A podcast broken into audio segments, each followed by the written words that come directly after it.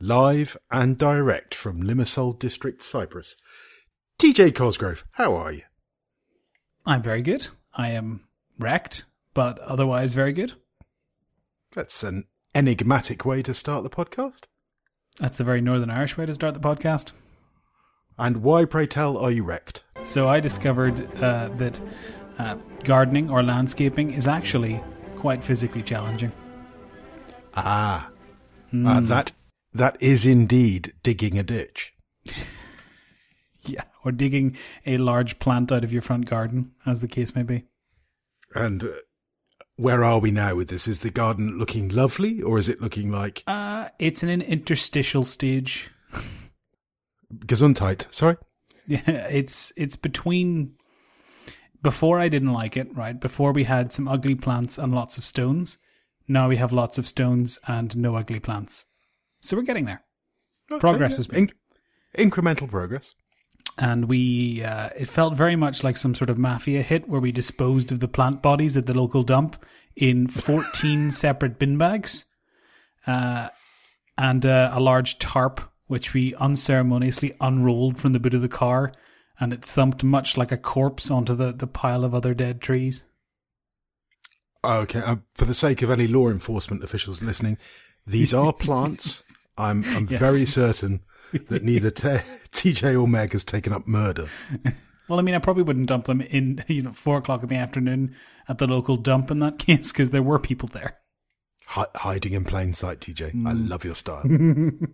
So yes, fourteen bin bags and a, a large waste bin. So the we have we have a brine bin for compost. Um, so anyone in the UK, the, the bin that you have, that but brine. So one of those and fourteen large bin bags. Wow, that's uh, that's a, a chunk of bin. Mm. So yeah, that was really good. Saturday we did a little bit in the evening, and we got the the path all nicely done with some bark and mulch and some nice little alpine plants, and it looks really well. And then I got up on Sunday and thought, right, I'm gonna tackle these bad boys. And uh, yeah, I was there eight nine hours. Wow. That's that really is uh, backbreaking stuff. You do ache in places you didn't realize you could ache, don't you? Yeah, and then when I got into work today, I was I was making coffee, and a coworker was asking me why I was so stiff, and it's much the same story. And then he went, "Ah, yes, DOMS, look it up, enjoy," and then walked off, which is um, delayed onset muscle strain or something like that. Basically, tomorrow's going to be worse is essentially the takeaway. Yeah, yeah, that's pretty much it. I believe. I, I do have distant memories of doing exercise in the past. I mean, I've given it up now, obviously, but um, It didn't stick. yeah, no, yes, you don't want to get too involved with that sort of thing. He said, bringing a beer to his lips. But yes, I, I feel I've sidetracked the beginnings of the podcast with uh, uh, what do you call it, plant chat or garden chat, whatever you want to call it. But um, that was the majority of my weekend. It was very adult. I, I fixed a toilet uh, and then gardened, so it was, it was very adult. I feel like I'm hitting my middle age nicely. I was going to say, I mean, it's just that rock and roll lifestyle, isn't it? what about you? Can you bring it back with something more interesting? Um, well, I'm not even going to try, teacher. I'm just going to get straight into uh, what I'm using because uh, I'm very excited because Claire uh, is over here on holiday or on vacation uh, for our American Very listeners. nice. Uh, and consequently, she brought with her my latest sort of ration of stationery. Um, Stipend. yeah, so you know the stuff that I sort of, you know, I put posts on social media saying, "Wow, these new things are in. Don't they look great?" I haven't generally seen them uh, when I when I say those things, so I can't sort of say this edition is fantastic because I've not actually had it in hand. Um, but I do now have the field notes, uh, the mile marker, uh, which I think you've got as Very well. good. I think think you got some from Yeah, us. I purchased them from from Nero's. Um, and the, the Nomad Conspiracy. Yeah, um, I, I've got those too. I haven't opened those yet because uh, just the packaging itself is brilliant. Mm. Um, But these uh, mile markers are, um, I think uh, the guys on Pen Addict uh, said this. These are classic field notes. They're, you know, Americana, slightly different, a bit funky, a bit cool. Um, yeah, love it. Fantastic. Get some of these now. They're great. Yep. From Nero's, obviously. Oh, Well, well, indeed, all from Field Notes. Uh, if you're in the States, they're a very good supplier themselves.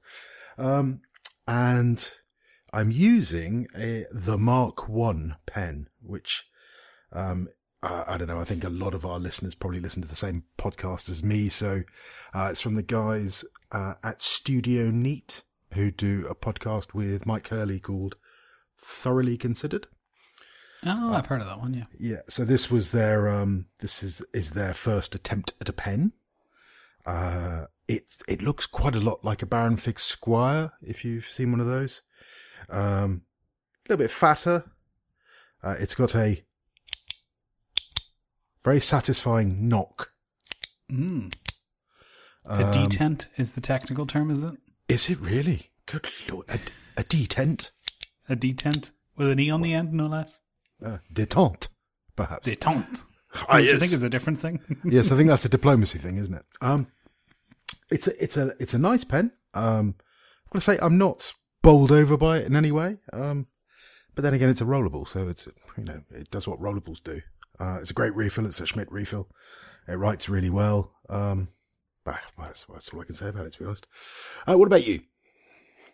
I am writing with a Tombow 8900 uh, in 2B, which I dug out of my, my archives, on my new notebook because I finally, finally finished the expedition.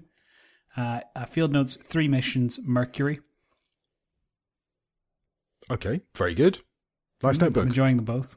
Yeah, it's a lovely notebook. I haven't used them. I actually got the three pack of the three missions, gifted one uh, to a coworker because she really likes space stuff, and I thought this is a perfect one. So I think I gave her the. I'm not sure it's the Apollo. I think it's the other one, Mercury, Apollo, and the other one. The other one I gave her. Um, so this is the first one I've used. It's really nice. I like a good dot grade. I'm enjoying it. And yeah, the Tombow 8900 with the Blackwing point guard on it. So it's a nice ferruleless Japanese pencil with this nice matte black American um, point protector on. So it, it looks good. And they're both in my Pony Express Field Notes leather case, which I dug out as well. Yeah, it sounds. Oh yeah, I saw that on um, an Instagram post. Was it an EDC Instagram post or a story or something? Oh, yeah. Um, I think it was a little bit of both, yeah. Yeah, very nice. Very, very cool patches. I, I've always found them really impractical, but very cool. Yeah, they're, they're a size that is slightly too large for most pockets. Hmm. Yeah, But unless I have large pockets. unless yeah, unless dungarees come back, I'm not sure they're going to really work for me. But um, I, I do own one, um, and I do. I just like sort of having it, touching it. Oh, it's a at it. lovely, lovely piece of leather.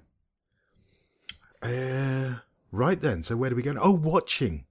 Well, I'm. It's a bit dull for me. I'm still watching Blacklist. Um, uh, Netflix Cyprus hasn't hasn't pulled any fast ones and said, "Ha ha, you can stop halfway through a season." Uh, so I'm now, I suppose, two thirds of the way through season three. Um, and oh, I don't know. That would have been 2015. So I suppose it's a bit late for spoilers. Um, a, a major character um, dies. Now, Oh. uh, the major character has, in fact, uh, their death has been faked in previous episodes. So there's a sort of part of me that's going, ah, but are they really dead? Fool me once. Mm. And there's another part of me that's going, oh, it's rather a shame. I was, I was quite fond of them. Um, Yeah, this time it's going to stick. Yeah, so so I'm kind of slightly in mourning. Uh, the, a new rhythm has emerged in the Lennon household, uh, ostensibly driven by the dog, but I don't think it is really. So Margaret goes to bed quite early, which used to be my stunt.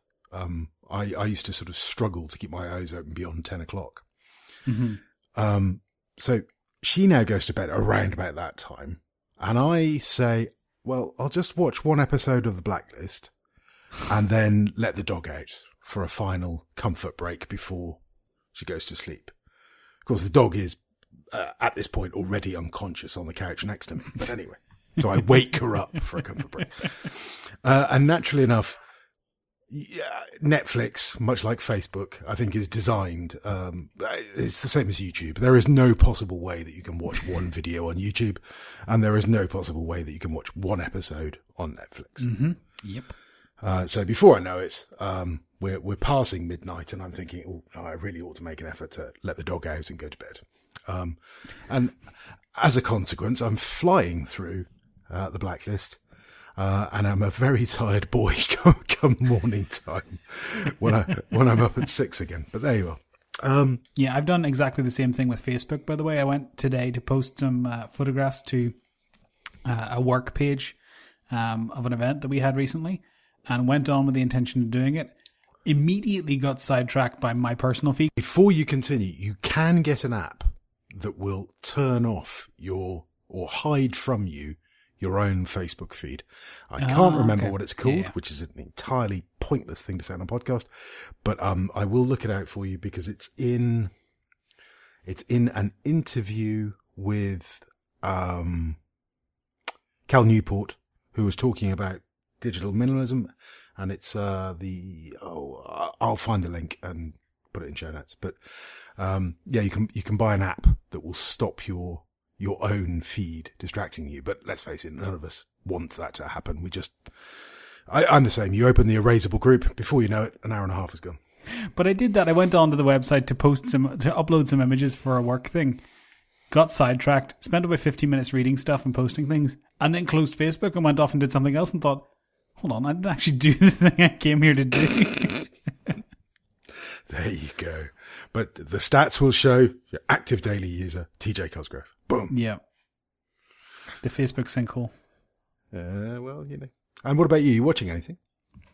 Uh, yeah, watching Riverdale with Meg, which is a good little dark series. We're enjoying it. It's getting, it's equal parts predictable and and and fun. And there's elements of why are you doing this? Don't be an idiot. The clear option is this, and then they do the opposite. So it's it's typical horror movie tropism, where the audience knows what is going to happen, mm-hmm. and the characters act as if you know common sense is not something that happens in this universe. And it's a little bit frustrating, but it's also very good and it's enjoyable. So it, it crosses over with Sabrina at some stage, which is the other Netflix series. So I'm kind of tentatively watching along until I can sense a crossover, and then I think we'll maybe double, you know, double hand fist these these episodes and try and get two in one. All right, very cool. And uh, I'm just looking ahead to show notes there. Listening, I, I don't know what's gone on here. There's been some sort of role reversal. Um, you're listening to proper rock music, and I'm listening to what uh, I. Uh, this was one of those um, Ask Siri things. So Yeah, I it looks like s- you've been auto generated a title. Yeah, no, I said I said to Siri, uh, play some summer chill. Now I had no idea what I thought I was asking for. Um, and uh, as I'm sure everybody knows, these things are incredibly verbose. These digital assistants. So she came back with quite literally a 40 second answer, which was something along the lines of, "Okay, here's summer chill, summer lounge electronic." By blip blip blip blip blip blip blip blip blip electronic summer chill lounge summer chill chill chill summer lounge. It's like an eBay product listing where they're not sure what they're trying to, who the target market is. So they just keep listing nouns and adjectives until they hit everything. Yeah, in in the old days you'd call this keyword stuffing. They uh, literally put everything in there, and then some very generic sort of summer chill stuff started. Um, and then in desperation, because I find using these digital assistants really difficult because you can't browse. We certainly can't with Siri. Yeah. I mean, maybe you can with Yeah, other it's almost ones, targeted, but in the wrong way. So I'm I'm standing there thinking, oh, I want to listen. What do I want to listen to? Oh, oh, Foo Fighters, which has now become my default. Yeah, that's And my if lord you- you're on. Yeah, you know, if I'm trying to sit down and do some work, it's not ideal to be honest.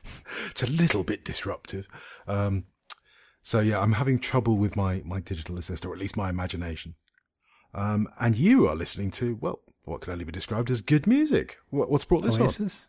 Um, yeah, I, the song popped up in a mix of other things. It was uh, the importance of being idle, Uh huh. uh, and that popped up by Oasis. And I thought, oh, that's pretty good. I've listened to Oasis in the past. It's not a band that I'm unfamiliar with, and uh, I'd listened to a lot more of that kind of music in university. Um, so there's there's stuff that I'd heard about there before, like the Wombats and the vaccines and things like that, which is all great. So just kind of got back into a little bit of that swing. So every now and again, listening to those, listened on the way home on the train actually. Uh, just this must a bit be of the. TJ Cosgrove, you know, rebel without a clue phase. Yeah, I'm rebelling against uh, having to do gardening on my weekends. that was you're having an early midlife crisis, early life more of a crisis. three. Three quarters of a quarter life crisis, whatever the fractions are. Americans are better at fractions than I am. the anti-adulting kickback. I'll tell you what, there's a lot of hashtags in this episode. Hmm. Okay, what about reading then? I've um I've actually ladies and gentlemen, prepare yourselves. I've finished a book. Hooray! Um, so all the birds in the sky, uh, the sort of fantasy, sci-fi typey thing. Annie Um, Wealthy special. That's the one. Uh, very good. Um, I suppose, would I say I'm in love with it? Probably not. I don't know if I'm going to immediately go out, uh, and look at, uh, more work from the same author, but I enjoyed it and I suspect I will return to it. It's not really my genre, to be honest, but, um, I did enjoy it. Very good. And I'm still, um, I wouldn't say battling through, but going through digital minimalism, minimalism, uh, by Cal Newport. Um, I may, I, I may be suffering from having overread in this subject area, I think. Yeah, it's one of those ones where you start hitting the overlaps that the authors would have, so you get saturated. I mean, I think, you know, touching on the, I, I'm sure you saw the Slack chat, uh, earlier today. Yeah. Um, touching on that area, I don't think you could accuse Cal Newport of, um, of sort of putting a, a five page book together and turning it into 250 pages. Mean, I think he, do, I think he does, uh, know his stuff and he does research and he does reference correctly. He does all of the things that one should do. Um, but there are a lot of books out there that have covered at least tangentially the same sort of subjects. So I think maybe I'm just a bit bored of it, to be honest. I reach nonfiction saturation very quickly, especially if it's a similar vein. So we just we finished reading Company of One. And I was like, right, I need to dive into some fiction here because I need something as far from this on the spectrum of literacy literature as possible. Yeah, yeah, I, I think that's probably wise counsel. Actually, I should probably do the same. I mean, the other thing here is that the sun has come out. Um, Yeah. And so the idea of, of reading, not, not, it's not dry, but, you know, sort of academic writing around how Facebook is sucking your brain out, um, is, it's like, "Oh, it's a bit sunny. Can I just have a cold beer and have some nice music? Let me read something fun. But uh, yeah, that's I mean that's probably more out of relief than anything else. We were beginning to believe that summer had in fact decided not to bother coming to uh, the Eastern Med. yeah, just as a weather weather update, we've actually had some sunshine. I'm not sure we know what to do with it, but we've had some.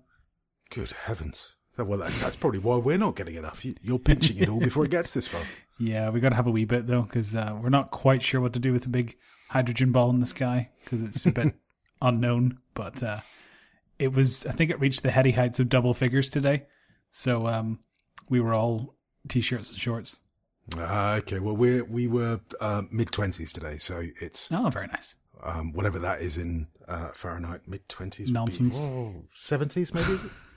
I have no idea. It doesn't make any sense. Fair, fair. Um, what about you? Are you reading? Yeah, I'm still reading The Long Earth. Uh, by reading, I of course mean listening, which is the same thing when it's an audiobook. Uh, strong opinion there. Um, Sorry, Dave. Sorry. fight me. Um, the Long Earth, uh, Terry Pratchett and Stephen Baxter. Uh, really, really good. Actually, really interesting mix of uh, sci-fi and fantasy. Obviously, Terry Pratchett would be more on the fantasy end of the, the spectrum, whereas Stephen Baxter is a well-known sci-fi author who I haven't actually read before this, so I'm looking into some of his books next. But it's it's one of those ones that I think is a really good crossover. So if you normally read fantasy books and you think, ah, sci-fi is not for me, it's not really my jam, read this one. There's enough of the fantasy elements. It's a very interesting spin on the story that I think someone like me who loves sci-fi could read it one way, and someone who loves Lord of the Rings, elves, trolls, and that kind of thing could read it and enjoy it from that perspective. So there's a it, it's not quite one fits all, but I mm-hmm. think certainly there are different streams that you can read it in, and you can enjoy it for different things. So it's not one of those one that pigeonholes itself. yeah, good. But yeah, I'm really enjoying it. Splendid.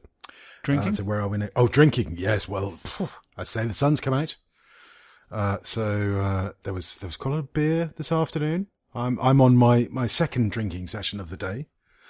Um, we had a barbecue today, a few beers, and then I um I had a proper siesta. old man that I am. I closed my eyes, and before I knew it, an hour and a half had passed. Do you have a hammock? Uh, no, I'd be terrified of a hammock, TJ. I've got visions of being catapulted across the concrete. Okay, I mean, fine. but I I mean, do it, doesn't really fit with the vision, though. I wanted the, the straw hat and the cat the hammock, but fine. Uh, it's a little comfy chair, um, uh, sort of deck cherry type thing, and uh, from a well-known Swedish retailer of your uh, acquaintance. Um, and the dog on the one next to me, she's she's quite keen on Oh, around in the sun. She quite likes that. Um, so yeah, drinking KEO and uh, just had one of the Lenonellos, uh, my wife's homemade limoncello. Very very cheeky. And what about you? Are you still Irish lagering, or have we moved on from that? No, no, we're still in that. I have a couple more cans left, but uh, I finished my eight hour binging uh, landscaping session yesterday and collapsed into the house and got a bath. A hot bath with a cold beer Mm. uh, was the, the salve of the evening. So that was really, really good, actually. Um, so I've had about two cans last night, and I think I've got two or three left in the fridge. Um, so that'll take me another six months or so. Well, it's a particular Cosgrove thing. It's something about washing and drinking beer is Yeah, very much connected for you. yeah, I don't know what it is, but I feel like it's the it's when I'm relaxing. So I don't tend to do long showers anymore because I'm paying the electricity bill, so it distinctly puts it into perspective. Uh, but long baths, I mean, a hot bath and a cold beer is I can't think of a better pairing. Well, uh, uh, there you are. I've got to say, it's been a long time since I had a bath. Not because of any hygiene issues, but um, I've just become a shower man. I, it's last, We have a pool, so you could go ten years. you go hot beer, cold pool, I guess, if you want. But Well, sure yeah, it's still pretty cold. Um, I say we've got visitors at the moment, and the um, uh, the eleven year old Molly has put her toe in the in the pool and declared, "Hmm, maybe if we get a warm day." That that was her yeah. her verdict. Um, although she did go swimming in the Med today, so um, it's Which I'm sure um, was slightly warmer. yeah, it would be. So uh, I can't put it off for much longer. I'm gonna have to start the uh, the swimming season. Um, partly partly because I'm not going to fit into any of my clothes soon, uh, unless I do. Right then, buying. What have you been buying, TJ? Mm, landscaping supplies. I bought. So I I didn't realize this was a regional thing, but apparently, uh, bark, like the outside of a tree, which is what we call mulch, Woof. is yes on the dog noise. Um, we I've always called it bark. You know the the, the shredded uh, plant material that you walk on in in parks, so you have in, in plant beds. Always been called bark. So you trying to Google that or search it on YouTube to get some ideas? Not a thing. Not a thing people know. Dog videos, uh, pictures of trees. No, it's mulch. It's a, that's the American term, mulch. So yeah, bark or mulch and some plants and some uh, manure, not manure, uh, compost, some other bits and pieces, gardening supplies, uh, secateurs, gloves, Wow. all the good stuff. Yeah, it turns out you can't get a good pair of secateurs for less than eleven pounds. Yeah, I could believe that. Uh, There is a blade involved, after all. Mm-hmm. Uh, so what else did we buy? Anything interesting? Yeah, because we we bought the secateurs because I, I tried three consecutive pairs of scissors that did not want to cut the tree. Um, yeah, a figures, You'll find that with scissors. Yeah. yeah. So we tried one like quite chunky pair of scissors we have, and it it folded in such a way that scissors shouldn't. So you know the way scissors are, you know, they're sort of bound and they they open in one axis. These ones went the other direction, uh, trying to cut this. So we stopped using those ones, and then I had another pair that I thought were sturdier, and so Meg brought those out, and I gave them a go, uh, and immediately snapped the handle off the little like folding scissors. They were quite stout, and so they sort of pulled out into like a from the handle into the pair of scissors, and so the handle snapped off. So ah, great, that's fantastic.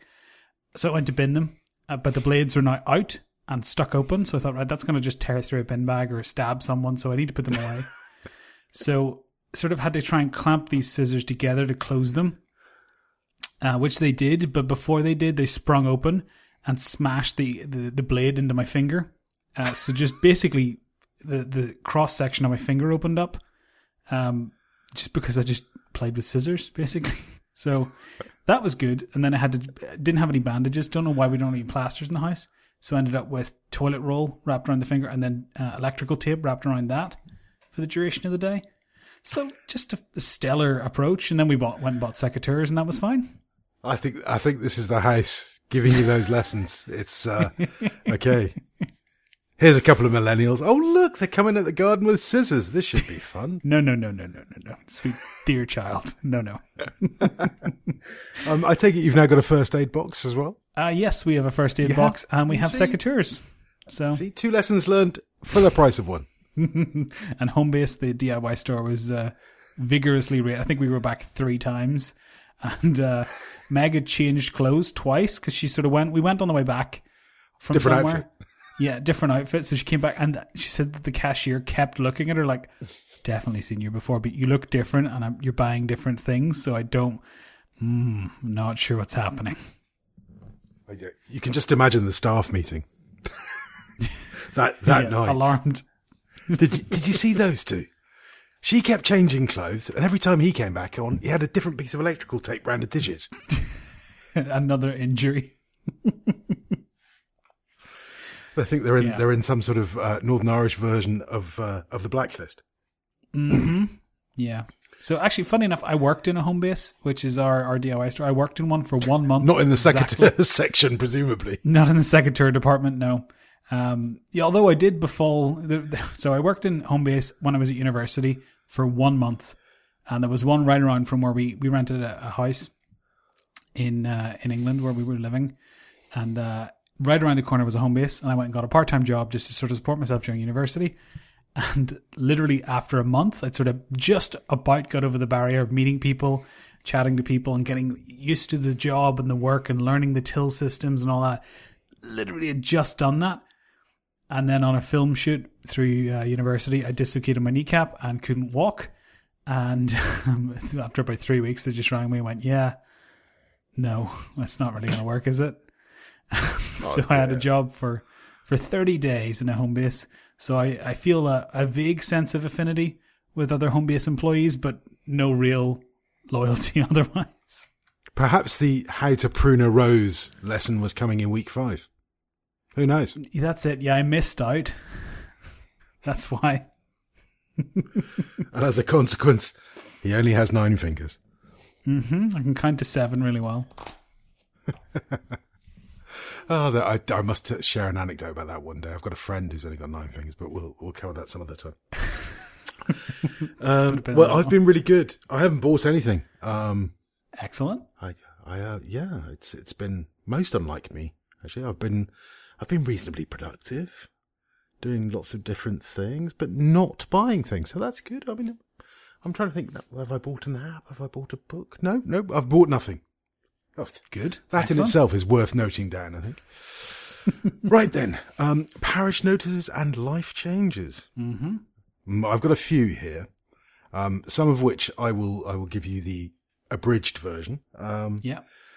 uh, the first one is golf. Uh, that's a that's a game. TJ, you play it in fields and stuff. I, know it's Wait, not is really that the your big bag. orange ball or the small white ball? Which one's that? Little white ball, little white Little ball. white ball. Oh, okay. Chase it around one? with sticks and stuff. It's um Oh, right. Yeah, yeah, yeah. very odd game. I think Mark Twain memorably called it a good walk ruined. Um, but to the six people who listen to the podcast who also play golf, um, I at the turn was one under gross. I finished up six over gross, which with a handicap of 30 means I was seven under. And this was in the monthly medal. For everybody else, of course, I appreciate I've just been speaking Greek. Don't worry about it. It's fine. I played well. It went well. That happens one in a hundred times when you play golf. And to play that well happens one in a thousand times. So I was over the moon. Delighted. My inner Good. Tiger So you did a good golf. I did a good golf. There was a lot of good golf batting going on. Um, and as a subsequence, as a subsequence, now there's a word that I've just made up. As a consequence, I now have a little glass that says medal winner, Oh, well done. um, which I've told uh, Margaret she knows needs to win five so that we can have a set of six because I'll never win one again. Um, and uh, yes, uh, my handicap has been cut, and lots of people are under the misapprehension that I'm good at golf, which Um, I will disprove that theory the next time I pick up a golf bat. I'm certain. You can Um, technically though call yourself an award-winning golfer now, though. I, yeah, no, no. I've won several competitions in the past, TJ, but Oh, okay, those were those were mostly competitions that I organised. yes. No nepotism whatsoever. No, no, no, no, no. Absolutely, it was all gentleman's sport. Oh boy, gentleman's sport. Um, so that was that was great fun. That was Saturday, and then later that day, the Wellers arrived. So Claire, who everybody from Nero's Notes will know because she does all the uh, uh, the dispatch of all the packages, all the wonderful little gift wrapped stuff that she does. Um, she's over here with her hubby and her daughter uh, for a week. Um, just having the crack, really. We're having a, well, they're having a lovely time so far. Um, I, a bit of beach action for them today. The wife was playing golf. I was on the terrace. I mean, ugh, living the dream, living the dream. Uh, so that's been my last couple of days, which have been very exciting. And earlier in the month, we got a letter. Um, it was in early March, actually, which through my magical admin, um, I sort of completely ignored for a while. Um, then found it and forgot to mention it twice. Um, so uh, the writer may may well no longer be with us, but hopefully he is still listening. Um, it's Michael, I think. Um, although he spells his name a bit strangely when he signs it, so who knows? I want to give you a couple of quotes. He was very nice in the letter, but a couple of quotes I want to share. Okay. Um, we had spoken about the Pen Addict reaching 350 episodes. yeah. Um, and uh, he has written, inconceivable as it is to have a podcast about pens, it's even crazier to think of a podcast just about analog stuff. and one with the first half being two guys just catching up on their week. Yeah. But here we are, regardless. Never really thought of it like that, but yeah, it's a bit sort of um, that's, I mean, that's the best summary. That should be on the website, really. strapline. There you go. Everything you need to know. Uh, thank you for that. Um, but he also says uh, he, he thanks us for not missing a week. Um, he finds it yeah. finds it comforting that uh, we pop up in his feed every Monday, uh, which is a lovely thing to say. And then his very next line is, "Even if I don't listen to it for a few weeks." He wants to know they're there. He likes stacking them up Yeah. like Netflix episodes. I suppose so. Um, and then the final one, uh, which I had to put in really was uh, Stuart. You really need to get TJ into fountain pens. Mm, so you did actually try. You got me a really nice titanium fountain pen, uh, which I still have, and actually was thinking about digging out recently for something. So th- that may well you form more. I have a couple of pens here, so I could probably start using pens more, or write our show notes in in ink, which would be horrendously impractical. Well, it's now that you're adulting. You see, you have to sign contracts and stuff. It, it's an inevitable fall now into the world of fountain pens. I could start signing the deeds to the landscapers I need to bring in to fix all the problems I've started. or at least bring secateurs. But the um the the thing that I remember today because I was listening to the latest Pen Addict, which was uh, live from the Atlanta Pen Show, yes, I saw some photos of that. and and Brad was talking. You know, when he started the Pen Addict, sort of almost the opening line was, "I don't like fountain pens." it was That's not bad. it, it was all about other types of pens. So, um, they're coming for you, TJ. The fountain Mm. pens are coming. Uh, but no, that was a lovely letter. So thank you, Michael. If I've got your name wrong, Thank you very much. Do do phone in, email, shoot me, Just yell, something like that. really loud. Yell. Um, and well, that's it from me. What about you? Uh, nothing really new or exciting uh, apart from the uh, garden escapades. I'm still posting daily on Instagram. I uh, did my last one on the way home on the train. So if you go and look at my Instagram, it's a picture of uh, me writing something in my notebook. I don't want to give it away, but look for today. Today is Monday, the 8th of the 4th for us. So look at my Instagram feed. You'll see my thing from today.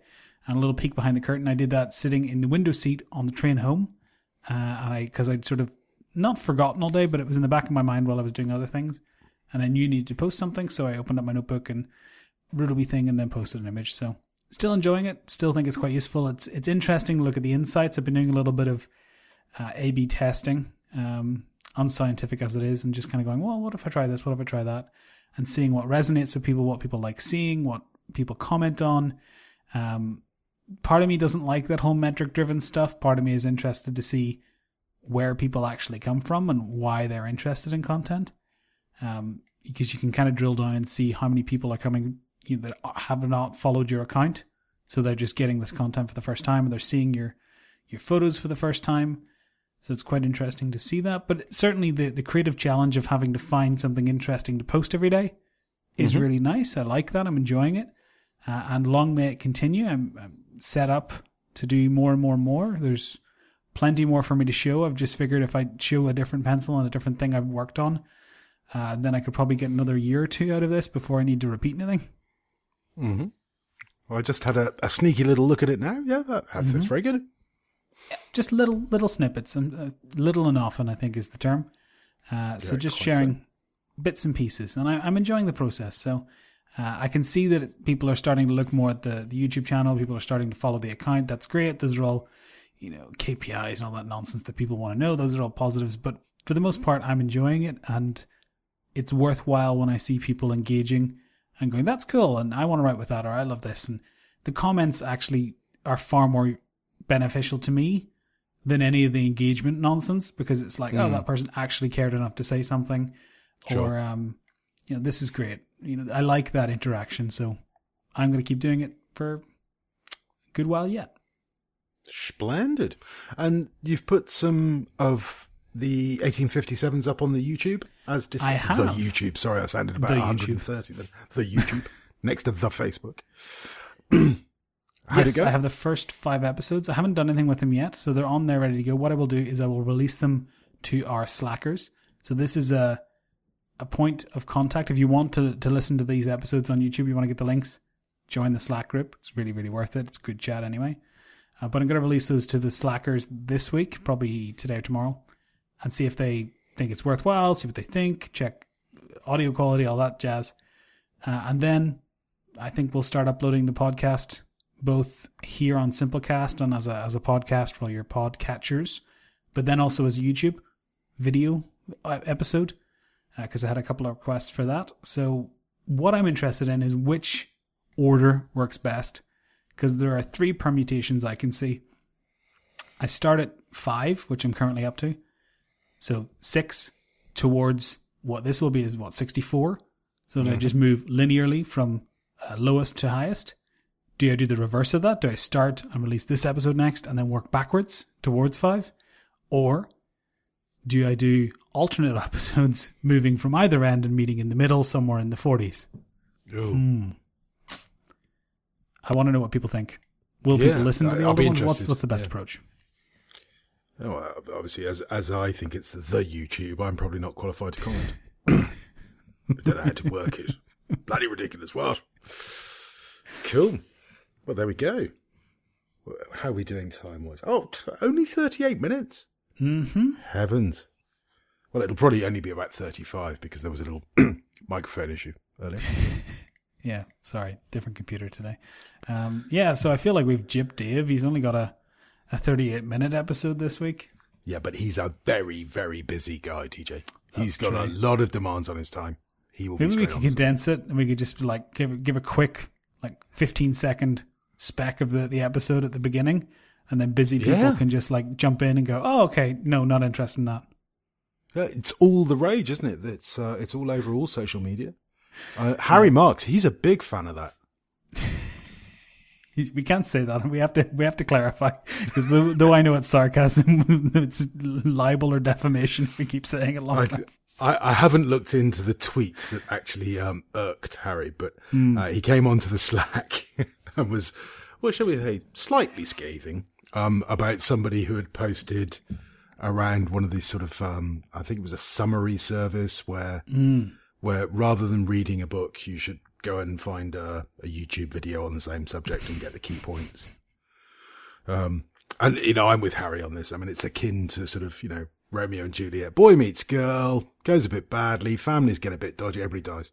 You know, there is more to a Yeah. book than the, just the key plot points. Um, or there should be anyway.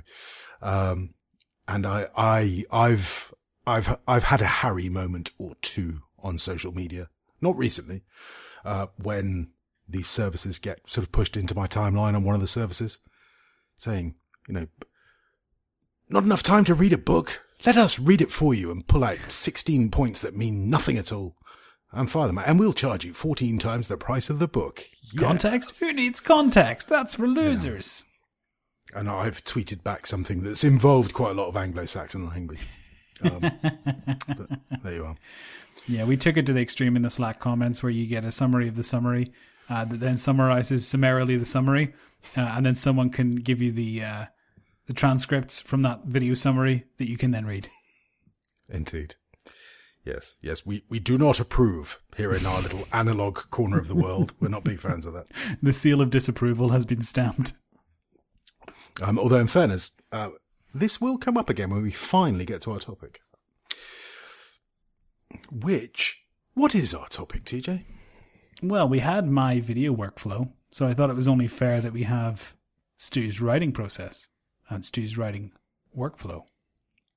If only there was one, TJ. If Oh, only there you there go. was one. Sorted episode. This short one this week, forty-two minutes. There, called it up. Uh, well, I mean, my my original show note was actually, yep. What you do is you do NaNoWriMo. Um, I can briefly explain what that is. That's National Novel Writing Month.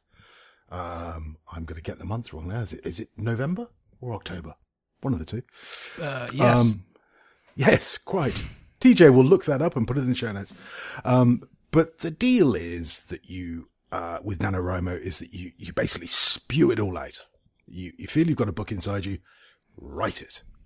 Uh, and to win NaNoWriMo, which wins you nothing at all but the adulation of your peers, is to complete 50,000 words in a calendar month, uh, which works out at 1,666 per day, give or take, uh, which sounds a lot, is a lot, but is uh, surprisingly easier than you might imagine. yeah. And, and, and that's what I did. So I, um, I did, I did it twice actually. So I did NaNoWriMo, won it, went, okay, I can do this. Uh, and then fired straight on the next month, which is no longer NaNoWriMo, but I was in the rhythm and, and did it again. Um, and had therefore the first drafts of two novels. Um, I, I took the advice that people say, okay, well, you should then let that rest. Put it in a drawer, uh, go away, work on something else, uh, and like then come Christmas back Christmas turkey. Just let it let it simmer in its own juices. More, yeah, more of a Christmas pudding. You just, just feed it a little bit of brandy every now and again and, and it'll be fine. Um, so I, I left it alone for, I don't know, two and a half, three years or something. The appropriate amount of time. exactly. Um, and, and got on with, uh, just avoiding anything to do with writing. And then came back to it and went, this is all garbage. Uh, which, which incidentally first drafts do tend to be. I think, I think Yeah. Ernest Hemingway, uh, rather pithily put it, uh, the first draft of anything is um, Thanks for that extra editing work. yes. Well, he had a way with words, did Ernest. I think you're allowed to quote Ernest, um, without getting a, an explicit tag. Um, and it was, oh, it was a very sobering thing to do to read through it and go, oh no, this doesn't really make sense. And to realize that it was very unstructured and, it, you know, just as a story, which essentially a novel must be, in my opinion, didn't really work. Yeah. Um, and so that then gets you into a whole discussion point around, um, uh, there's a, there's a trope, I suppose, or a meme, call it what you will, of the planner versus the pantser. Uh, a planner being hopefully self-evident and a pantser being someone who flies by the seat of their pants. Um, and sort of sits down and sort of spews the novel out rather than having any real, um, plan of action or structure around which they're going to build. Uh, and I've written several things. I, I sort of weekly, I do a, a blog post on my website, stuartlennon.com, um, about my writing process. Uh, A, what I'm doing and B, what I'm trying to do. And I'm convinced that a pantser is just a planner without a notebook. So In your head. yeah, the people like uh, I think that you know Stephen King made the phrase quite quite popular because he spoke about his writing process and he's very fluid and uh, very creative. I mean, the man's written about a hundred and something novels. Yeah. he's pretty pretty good at it by now. He's sold more books than anyone. I mean, millions. Um, and I, I whilst I, you know, I'm sure he's not making it up. Sorry, of course he is making it up. He's writing a novel, but I'm sure that when he says he sits down and just writes, he already knows in his mind those sort of key points of the book. He already has a mental Yeah. plan of where it's going. It's like saying Whereas- a carpenter sits down and just makes a chair. Like they know what they're doing. They have a process. It's not just like, oh, I wonder if it should have legs. Yeah, exactly. And I mean, it's not to say that you can't be a pantser. You certainly can. I mean, I have got um, 130,000 words. Uh, so I can turn that into a novel. I, I have no doubt. Um, uh, all I, ha- I would say and um, that I have learnt is that that is not the best way to get to an end novel. Even though I would consider myself, um, in pretty much all things, more of a pantser than a planner Yeah. th- the next book I write will be planned and I will invest a lot more time at the front of the process doing the same things as I'm now doing sort of in the middle of the process to try and wrangle um, that first draft. So, um, doing a second draft or editing as some people call it or rewriting as people more accurately call it. um, what I'm doing now is, is sort of placing a structure over a big sort of unwieldy blodge of words Yeah. and trying to get them to sort of fit onto that structure in some way. So that's the, the big debate that goes on. And I think the biggest thing I've learned, uh, is that planning a novel, uh, A is a lot of fun and B, I think makes it much, much easier to get to a finished result. So where I am with my uh, WIP um, work in progress is that I have two novels that I've now decided are actually one novel because there's quite a lot of rubbish in both. Now the Harry Um, Potter or Star Star Wars concession. well, something like that, yeah. Maybe not quite at the same level, TJ, but I'm I'm optimistic. So, um, I believe that that's one one novel. I'm I've redrafted now a sort of timeline, a, a plot, uh, a sort of three act uh, shape, which I'm now molding and taking bits of my draft, and also taking bits of my draft and going, well, that's not going to get anywhere because that doesn't work, or it's badly written, or it doesn't fit with how I want things Yeah. to to happen. Uh, and I'm I've uh, I'm going to publish it this year, come hell or high water, because I've also reached that whole um, understanding of of done, not perfect. Yeah. Um, because procrastination, which is something that I dare say we may talk about in a moment, um, is a is a real that there are there are beautiful and wonderful ways that you can use procrastination to disguise uh, all sorts of underlying things like Im- imposter syndrome that's a big one Hmm. uh, insecurity uh, writing a book is there's a lot of you in a book uh, and and giving that to other people in any form it must be the same with with video is um it, it makes you quite vulnerable Yeah, it's almost like here, look at this thing I made, but uh, yeah, just know that I spent a lot of time Yeah. on it. Really proud of it, so don't tear it apart. But also, like, Yeah. what do you honestly think? Yeah what do you honestly think just don't be honest if it's bad just, just to be nice to me. so so there's a whole load of those sort of things that I've I've learned about myself because as people may have gathered, I'm not generally someone who would be associated with the word insecurity or vulnerability. But um that that's what sort of writing does, or it does to me anyway. I think it probably does to everyone. Um so my my process has been uh chaotic. Um, there's been that sort of huge burst of energy when I sold my business. Uh, I took a, a vacation and then sat down in front of a brand new shiny Mac, which I bought myself and went, okay, I'm a writer. Ta-da! yeah. And just, you know, started writing stuff and NaNoWriMo, bang, bang, bang. And, you know, to be honest, if you, if you're not doing anything else, then 1600 words a day is, is frankly nothing. there's, there's, you know, a lot of people who are producing, numbers. yeah, they're producing regular novels and doing 12 hours a day at work and bringing up kids. Yeah. You know, so to quote you earlier, that this really is not digging a ditch. Hmm. Sitting in front of a computer, you can bang out 1600, or I can bang out 1600 words in a couple of hours, two and a half hours, maybe, you know, concentrated work, sit down, bang, go. Um, so given that I'm an early riser, I can actually have that done by nine o'clock. Which is a Um, good start. And yeah. go, hmm, I'm a writer with nothing to do. Guess I should just go not write. Yeah, and yeah, it's amazing what a habit doing nothing can become. Um, I can't So- do that. I've got to do nothing. yeah, I, uh, literally, you know, I ended up with these these big drafts and thought, okay, well, I'm I'm not allowed to do anything with them now. I should just put them to one side.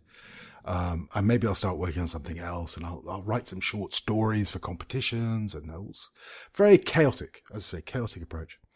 Um, and it all sort of changed for me when I met, and I again, it's the Stu air quotes around the the microphone thing. um, Amanda, Amanda Fleet, who can be found at www.amandafleet.co.uk, um, who I've never met, but met on Twitter, and we got talking. Um, I met on a thing called um, Writing Chat, well, hashtag Writing Chat. So on a Wednesday evening at, oh, let me get this right, at eight o'clock UK time, I think. Um, just come along, use the hashtag, chat away. Uh, and it's a bunch of very supportive folk who are all writers. Most of them Brits, some Americans, um, just talking about writing, writing chat. Uh, and we were talking about writing buddies and whether they were a good idea or not. And lots of people were saying, oh, yes, you must definitely have a writing buddy. Um, and Amanda and I sort of blind dated uh, in the middle of this Twitter chat. Sort of, I sidled up to her and said, uh, so, uh, have you got a writing buddy? And she went, "Mm, no. Have you? And I went, "Mm, no, not as such. Um, and so then we split it down the middle. Uh, she did all the writing, uh, and I did all the buddy. That's very nice of you. So, so uh, since that time, she's she's published two novels. Um, I've sent some very supportive tweets, um, maybe even an email or two. Who knows? Um, but Amanda was, or sorry, she is a doctor of physiology. So if you ever go and see a doctor, it was Amanda that taught the doctor how to be a doctor. So she's she's kind of smart. Okay, is what I'm saying. And when I say kind of smart, I mean proper Premier League, proper smart. Um, and as I got talking to her, and we, you know, we we we write to each other, we write letters, um, and exchanging letters. She writes some of the most extraordinary letters, which you know, when I'm dead, hopefully I'll be famous and dead. Um, and pe- people will go through. Indeed. People will go through my correspondence and pull these letters out from Amanda, who I will certainly be famous. And they, oh, Amanda Fleet. Oh, these are probably worth a few quid. What are these all about? And there'll be this amazing anecdote that she just dropped casually into a letter once. And I, I'm sure she won't mind me sharing this, but she had, um, she had a heart condition. And that became, um, an event, a cardiac event which is um it's not good. Anything that's called an event is is a little bit scary in my view. Um and of course she's a doctor of physiology. She knows what's happening. Which is worse. And so this is the middle of a lecture. And she thought, well, I, I mean, obviously I can't carry on. I'll have to sit down and continue giving the lecture. Sitting against the wall. Wow. And uh, I'm just reading this letter going, oh my God. Um, anyway, uh, things worked out. Everything was okay. But Amanda decided, I think probably quite wisely, that, you know, maybe a slightly less stressful life was the way to go. So she became a writer. I'm not sure about that as a decision, but hey. Um, and she, to my knowledge, is got nine or ten drafts, you know, different novels. yeah. Uh, two are published. I'm reading at the moment the third of an unpublished trilogy. Um, and I know of four or five more other projects that are sort of sitting on her hard drive. Um, she, she's been writing, I think, most of her adult life, but just for herself, sort of, you know, keeping it in the background. Uh, and so now all this stuff is coming out.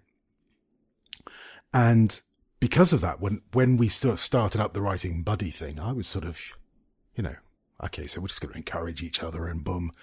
I, you know, should we set up a Dropbox so that we can share stuff? I thought, you know, and, you know, suddenly four and a half gigabytes of material appears there. um, Oh. in- in- yeah. And I'm like, oh, okay. So writing scenes, eight pages on writing scenes. Are you sure? Um, and it's, uh, you know, a collection of things that Amanda has picked up, uh, from, from some great resources and some of her own sort of processes that she's worked out herself, uh, through, th- through writing. And, you know, uh, very kindly, she, she would post this stuff up and say, look, this is how I do it. You know, if you can find something from it, it great, you know, uh, knock yourself out. And I, of course, ignored it all because I'm a pantser. I just, just let it all flow. What? And of course, now I'm sitting there going through it line by line, sort of squeezing out every last drip of wisdom because it is, um, it's kind of how you might expect a really, really smart academic to look at the problem of producing a novel. It's not a formula, but it's close. So it says, you know, first thing I do is I sit down with a thought or an idea. It might be a character, it might be a scene, it might be a premise, might be any of those things, and I muck about. And she uses a fountain pen, a notebook, and she just just writes stuff. Ideas tumble around. She does that for a little while, and then says, "Okay, is there a book in this, or am I just having a bit of fun?" If she decides it's a book, right? Okay, out comes the new notebook. Let's build a basic plot line. Ah, Okay. From there, she then does a character. So she will, uh, they're about six or seven pages. It's a character profile. Um, it's a Word table document or an Excel document, whichever you prefer. And she, Amanda looks into and writes down and records and documents the color of the eyes, what the person's favorite color is, Oh, uh, where they went to school, what they liked at school, what's what food do they like, what food do they not like, what things do they, a massive sort of invest, a deep dive into this character, which you know sounds a bit silly because obviously the character only really exists in your head, so you know all the answers. But I cannot stress how important it is to write all that stuff down, because I looked at my own work in progress. My character's name changes in the middle of the draft let alone what color eyes he's got. Um, Does he even have eyes? exactly. And then you, you know, you get to a stage where you're writing a description and you think, okay, so how am I going to communicate that he's tired or whatever? And I, I, I literally sat there going, I don't know what he looks like. And, and that does happen because I suppose to a certain extent, you're inside the mind of your protagonist. Hmm. And so you're looking out. So Yeah, I it's like suppose he looks like you. Yeah. Um, but if he doesn't look like you because you've painted him to be, you know, six foot two, made of muscle and skinny, um, that's not going to work. And the, and the whole thing, it's very easy for things to come unglued. I suppose is the point I'm making. Uh, and she does that work, not just on the main character, but on, say, pretty much all the top half of her book. So the big characters, the people who are there for more than a scene or two. Um, and she, she goes deep and she puts in that time and effort to write all that down, to work out who these people are. Now, that doesn't mean that she, she can't change it, but it means that already she's got a big chunk of stuff. So, right, there's my characters. And then as she's developing the plot, she can go, okay, I've got character TJ doing this in reaction to that. Does that fit with character TJ? Would character TJ do that? Hmm, It's like a series Bible for a TV show. yeah, you're kind of looking at it going, yeah, that's not quite going to fit. And, you know, readers w will feel that. If you can feel it, the reader will feel it. I have a Lego Um, analogy for you. Oh, So, I do like a Lego analogy. based on what you've told me, this is my, my layman's understanding. Um, Amanda's process is very much you buy the Lego set, you take out the individually labeled bags, you put those bags into dishes with the instructions in front of you, and you have them ordered so that the ones that you need in the, the beginning pages are here, and then you move linearly through. All the things are there, everything's set out in its appropriate place. Um, it's a very sort of thoroughly considered and smart way to do it. Uh, Yep. Whereas the the pantsing approach, your approach is that you get the Lego box, you open all the bags, you pour it into a bucket, and then you look at the instructions and go right, red brick, and then you stick your hand in the bucket and you go and find the red brick. Almost. The pantser approach is to do all of that, but just don't look at the instructions. and, and don't look at the picture. You must have no idea of what you're trying to build. Very important. Just just a Um, bucket and and some dreams. Absolutely. Something great will come out of it because you're a pantser. That's nonsense, clearly. Um, but yeah, you're halfway there. And this is the bit that I know, um, for all those stationary folk that listen to this, uh, podcast, and I imagine there'll be a few of you, um, you're going to like this bit. Having got that sort of plot arc, the characters in place, Amanda will then take some index cards. Now I can I can get technical on the size of these index cards, but I won't. So she gets some index cards, and she writes scenes, and th- there is a format on my my Dropbox. There is a a prescribed format for the index card. So how do you get into the scene? How do you get out of the scene? Whose point of view is it from? What's the key action?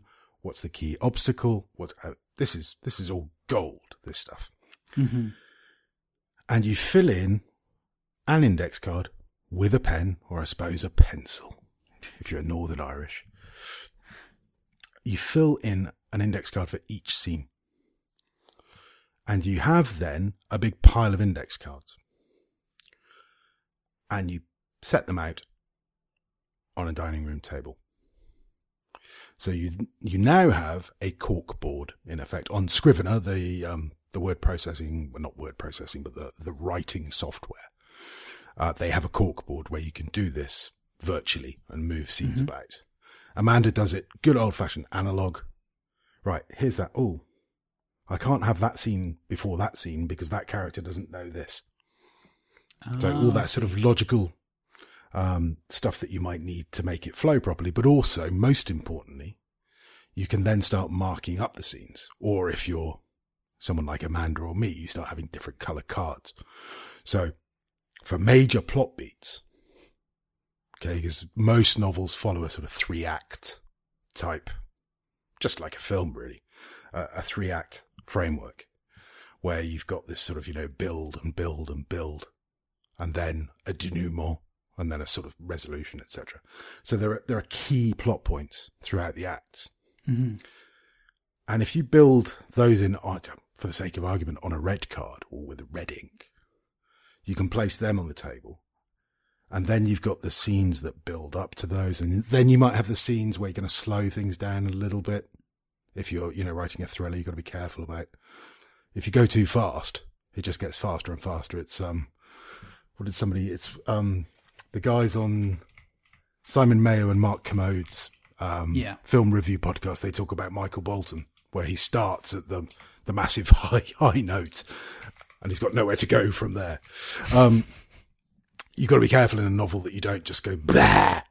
Um, you need some sort of pace to make it all work properly, and you can you can map all this out, and you can visually represent it with your index cards so you can see whether there is the sort of right sort of beat to the story and the right rhythm to the story to move it forward. And she hmm. moves all that round on the on the table until she's happy that she's got the general flow of the book. And then writing it is well frankly is easy. You've done most of the work. And you can actually sit down and say, okay, I'm going to write this scene, this scene, this scene. You could start at the start and just work through if you wanted to, and I suspect that's a logical way of doing it. But you might follow the arc of one character and finish him or her, and then write the arc of another character, and then meld it all together. And if you're using um, either a notebook or, um, I suppose this is where a digital version really comes in, if you're going to use something like Scrivener or Ulysses you write it scene by scene. and you keep those scenes as little units, which means you can then move them around. Hmm. But the Yes, whole thing, interesting. well, the whole thing becomes incredibly manageable. Because if you've decided that there are, you know, give or take, I don't think you should get hung up on the numbers here, but if you think that there are, I don't know, 50 chapters, and that each chapter is going to be, for the sake of argument, 1500 words, and that you might have two or three scenes in a chapter, you know that you are going to have 500 word, 700 word, maybe 200 word sections to write. Yeah. And you can literally say to yourself, okay, so next week I'm going to write scenes 1 to 12. And then I'm going to take the weekend off, drink beer, fall over, whatever it is you do. And the next week I'm going to do that. And suddenly the whole thing from being, I've got an enormous first draft. Yeah. It's okay. I'm going to sit down. I'm going to write this. I'm going to write that. I'm going to write this. I'm going to write that. Oh, look, got It's a first done. draft. Yeah. And you've got a first draft that has, it will undoubtedly have problems, but that it has a plot arc that you've thought about. You know, you've arrived somewhere that you were intending to arrive, and you've arrived there in a fashion that you had, to a certain extent, at least foreseen. Um, Designed, not evolved. yeah.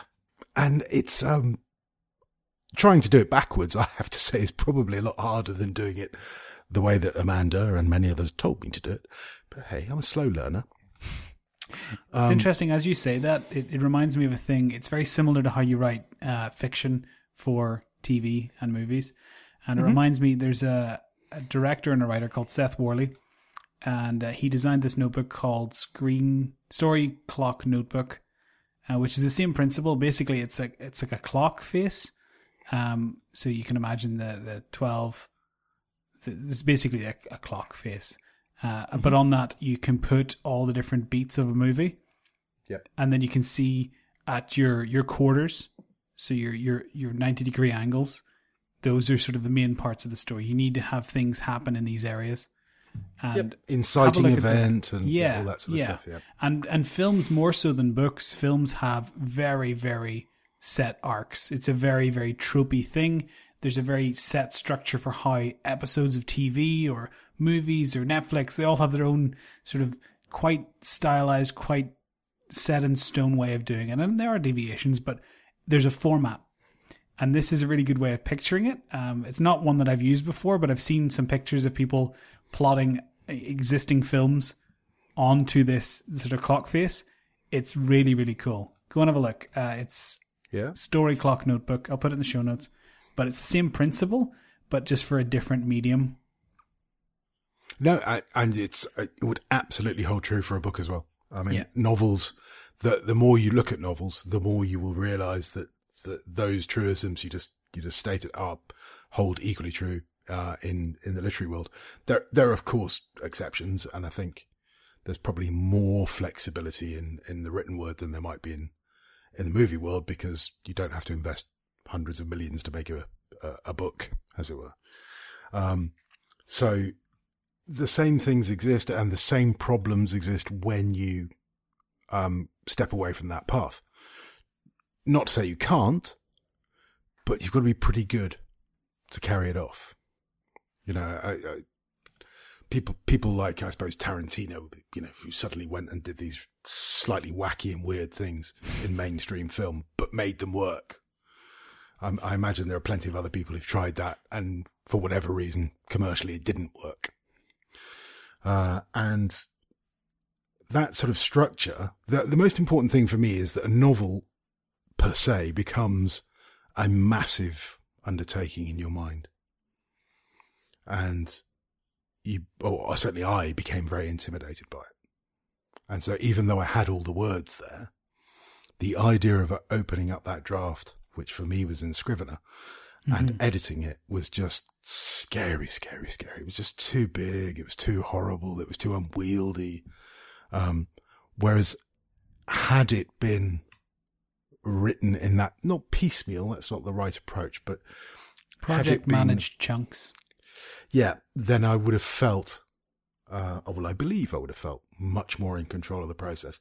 And I now feel much more in control of the process because where I am is I've gone away, reread my drafts, formed a sort of fluffy impression, and then almost said, right, okay, write as if you were Amanda. So write the scenes, the cards, the characters, the framework, and then let's see which bits of flesh, i.e. from the draft, fit that. And if there are bits that don't fit, fine, they can sit in a sort of spare folder. Um, and if there are bits missing, uh, fine, just write them.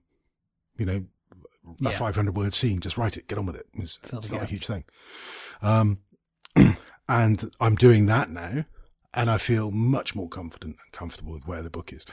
I have no doubt it'll still be rubbish, but it will be a draft that is coherent and will have a plot and it will go to beta readers who will then say, well, you know, I, I, felt this or that really annoyed me or, you know, the sort of stuff that beta readers do for you. Yeah. Uh, and you hone the draft again and you'll do all the sort of, or I will probably pay an editor, um, and a proofreader, um, because proofreading me, I mean, you've seen my show notes. Attention to detail is not my thing. Um, and then ultimately get it out there because it's, it's a bit like, um, uh, I always go back to this phrase that you mentioned, you know, you've got, what was it, 10,000 bad, bad hours or bad videos inside you. I hope it's not 10,000 because then I'm still making bad ones. But you know what I mean? You, you've got to get all this stuff out. Um, yeah. You got to learn, and- right? You got to learn and you got to learn through practice. There's no point in thinking about it. Like I spent so much time as a filmmaker thinking about the movies I would make and going, yeah, that one's really good. Okay, done. Next one. And like, oh, I didn't actually do anything. I just thought a bunch about a thing I could make. And that, that act of making, even if the thing at the end is not what you envisioned at the beginning, the act of making has taught and expanded and increased your skill set such that the thing you make next will not be the same as it was before. It'll be better. It'll be more uh, nuanced. It'll be better formed. It'll be well thought out. So everything you do improves. You know, it's it's harder to write. It's hard to write hundred movies or hundred books and be bad at writing books because you're gonna learn regardless. Even the most stubborn person will learn and do things slightly better. Absolutely. And again, what, what happens, or I'm saying again, but for me, um, the more that I've, um, sort of really invested time and effort, the more time and effort that I invest, the more I realize that everything that I was told at the start is true. Yeah. Everything that I ignored is true. And people, people say, uh, and I'm now saying, and people will ignore me and learn the same way as I learned the hard way. Writing is a habit. And like anything else, you have to show up. Now, whether that be writing uh, into your draft of your novel, or writing a letter to a friend, or writing a blog post, or whatever you might be writing, you must write, and you must write all the time because you get better at it Yeah. and you get much more self-aware. So, um, Amanda tweeted the other day how she was delighted she designed a, a macro, I think is probably the right phrase, in Word to identify her crutch words because we all have crutch words. Yeah. Um, anybody that listens to this podcast can probably list 10 of mine and, and five of yours. Oh, that would be fascinating. If someone could do that for us, that'd be. Re- I'd really appreciate that. What do I say all the time? yeah. The, the, there are words that, that people fall back on, um, and I'm sure I do it. I know I do it. Uh, and the idea then that you can become aware of those. I can read drafts of mine now and know that I'm going to come across a word four or five times. Um, for some reason, when I'm writing by hand, the word little turns up every three words. I've Probably no because idea. the way you're. Yeah, it's the scoop. So you come down from the top of the L up to the I, and then the double T, and then the L, and then off the E. It's a nice word That's to the write. thing. Well, with a broad nib, it's a bleeding nightmare. L-I double T L E, it all becomes. But yeah, it, it's there all the time. Um, and you become aware of those things. And I think that that makes editing so much easier because you can read your stuff and know that you're going to be looking specifically for problem A and problem B. Yeah. Uh, and you get better at it. You get better at writing uh, more succinctly, more concisely. And as I say, the the scary thing was that everybody tells you this. You know, Stephen King on writing is probably the the text that any Mhm. prospective writer should read, and he says all of this stuff, uh, and you sort of go, yeah, yeah, but, yeah, yeah, but, yeah, yeah, but. what do you know, because- Stephen? Well, you, you don't want to just sit there and try and be Stephen King, do you? I mean, he's he's kind of done that. He's going to be better than you at that. Uh, you want to be yourself, but there are some some things, something about the craft, particularly, that I think you can't get away from, and that, in a way, has been a fantastic learning curve. I wish it hadn't taken so long, uh, and why it's taken so long is because I've you know just walked away and gone, okay, Yeah. well, I've, I've written, I've written a first draft, so I'm going to go and do corporate. I, I know, I'll buy a notebook company, you know, that type of thing. And now that I'm coming back to it, I'm busier now than I have been probably for years with, with a couple of businesses, with, with moving, with all the stuff that's happened, you know, with moving. But actually, I find it easier to, to find time to write because I want to find the time to write and because I feel that I can do it now. I feel that I can actually sit down and say, okay, today I'm rewriting Act Two, Scene Four, Yeah. and I can look at a an index card that says this is what happens in Act Two, Scene Four. Now, okay, they get changed all the time. They get you know, ripped up. Oh no, I need to write three scenes here where I thought there was one. But all of that stuff goes on, but I'm in control of it to a certain extent. The whole thing about what happens next, that's probably another podcast, he said, just looking at the timeline. Um, and, you know, one thing that I'm really keen to talk about, if, if not today, then some other time, is publishing Mm, and what it means. I think that's an episode in itself. and how it works because, you know, I, I, I see the frustration that people like Amanda feel where they, they've written something and, uh, by the way, her stuff's really good. Go and buy it. Um, she's got two novels that are published, both really good, both are different.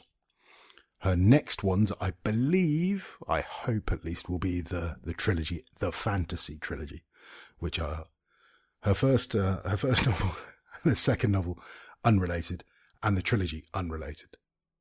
I told you she was talented. It's annoying. Switches from one genre to another. But, um, I see her frustration at, okay, I've got this. Now what do I do with it? And, you know, uh, she, she had a publishing deal with, um, a company called Jove. Um, or the first one I think she did independently. And then she had a publishing deal that republished the first and the second. Um, and that now I think she's considering some, some more self-publishing. But it's all energy and time that's thrown into to working this stuff. And that's not what an author wants to be doing. No. Um, and it's all, it's all changed.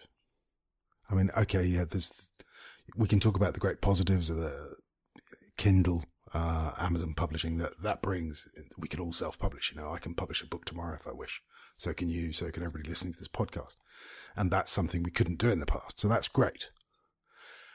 But also what's happened is this whole, uh, I suppose, democracy of publishing has now meant that the business itself is extraordinarily difficult to make a living in. Mm. And I, I, I don't think it was ever easy.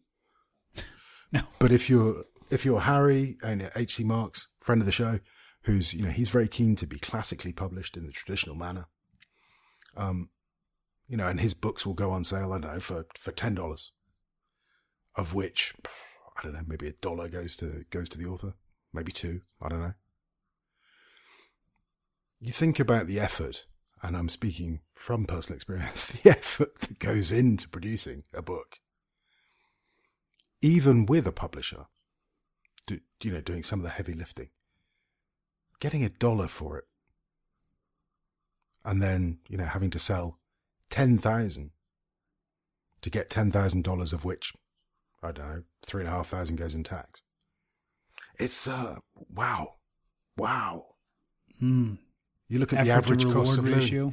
Yeah, Yeah. you look at the average cost of living in, in you know in the US or in the UK. You've got to sell a lot of books to make a living, and I think it's something like 99 percent of published authors uh, do not make the minimum wage or anything near it. That's um that's quite sobering, and that's unfair to a certain extent, and that's where you know I've been looking at, and people will know if they've been to my website. I have a membership uh, to the website, which is essentially I'm, I'm almost selling futures on my book. you know, I'm saying that if you're a member, anything I publish is included in your membership. But if I was publishing on Kindle, I don't know, my, my books would be two, three pounds. I'm, I'm not sure. Um, I know the pricing, the share, and all that. Um, Amazon push you into certain prices, um, but it's not very much. You know, I'm not as a debut novelist going to say, "Oh, come buy my book. It's twenty five dollars." People won't pay it. A membership scheme, however, people thus far, from my very limited knowledge, some people are interested in supporting creators. And by offering a model like that, where people can be a member of my site for, uh, I think it's a staggering £12 a year, if I write a book, then you could argue that they've paid £12 for a book. Now, there are some Mhm. other benefits as well. I mean, in terms of the Slack channel and contact with me and all those types of things. But ultimately, what you're doing is what I'm doing is saying, look, you know, buy from me, and the money that you spend on a book will come to me. It won't go to Amazon. It won't go to. I, that won't be sustainable in the long term as the only way to to sell my work. I will have to go on to other channels and you know pay the middleman, the publisher, whoever, however you want to term them. But having that sort of support network there where people are investing, if you like, in you and demonstrating their, their support for you, I think is a much fairer way of rewarding content creators. And that, you know, whether that be someone who's writing a book or, or producing a video or you know, anything that people are deriving enjoyment from. Mhm. And, and I honestly think that that's a huge change that we're probably not remarking as much as we should. Yes. I think we've gone away from everybody expecting to get all their books on Kindle for 99 cents. I think people have realized that that's not sustainable because, you know, with the greatest of respect to a lot of the stuff that's on Kindle, a lot of it is trash. Well, a lot of it is made for the market. So a lot of it is how can I write 40 books this week? You know, how can I Because get I as can- much content out there as possible? Because I can only sell them for 99 cents, of Exactly. which two thirds is going to go directly to Amazon. So, And I think there is a push against that now. And, uh, you know, Matt Gemmell, uh, Toll, he's got a membership model on his site. Mhm. Sure, you can buy his books on Kindle, and I recommend that you do. They're fantastic. But also, Uh-huh. Yep. you know, he, he's got a great website. I mean, he's, a, he's, uh, he, he, was a software developer, so he's uh, quite competent around the internet. Um, but it, was from him that I, you know, I saw his model and thought, okay, yeah, I I like the look of this. I, I like what he's doing. And I think that more and more people are going to go that way. And that's where, you know, uh, Patreon and Memberful and all of these different sites uh, are coming from. And I think there is an audience of people out there. And I, I think there needs to be because if we keep wanting to pay cents, then we will get rubbish. Yeah. That's Um, just bec- how it works. Yeah, because you know people cannot dedicate the time that they would like to if they're if they're only going to get a few dollars back. They they need to, you know, need to buy food and you know, all those inconveniences of modern life. Pencils. Pencils, Steinbecks, but yeah, as you say, that's probably an episode on its own. Mm.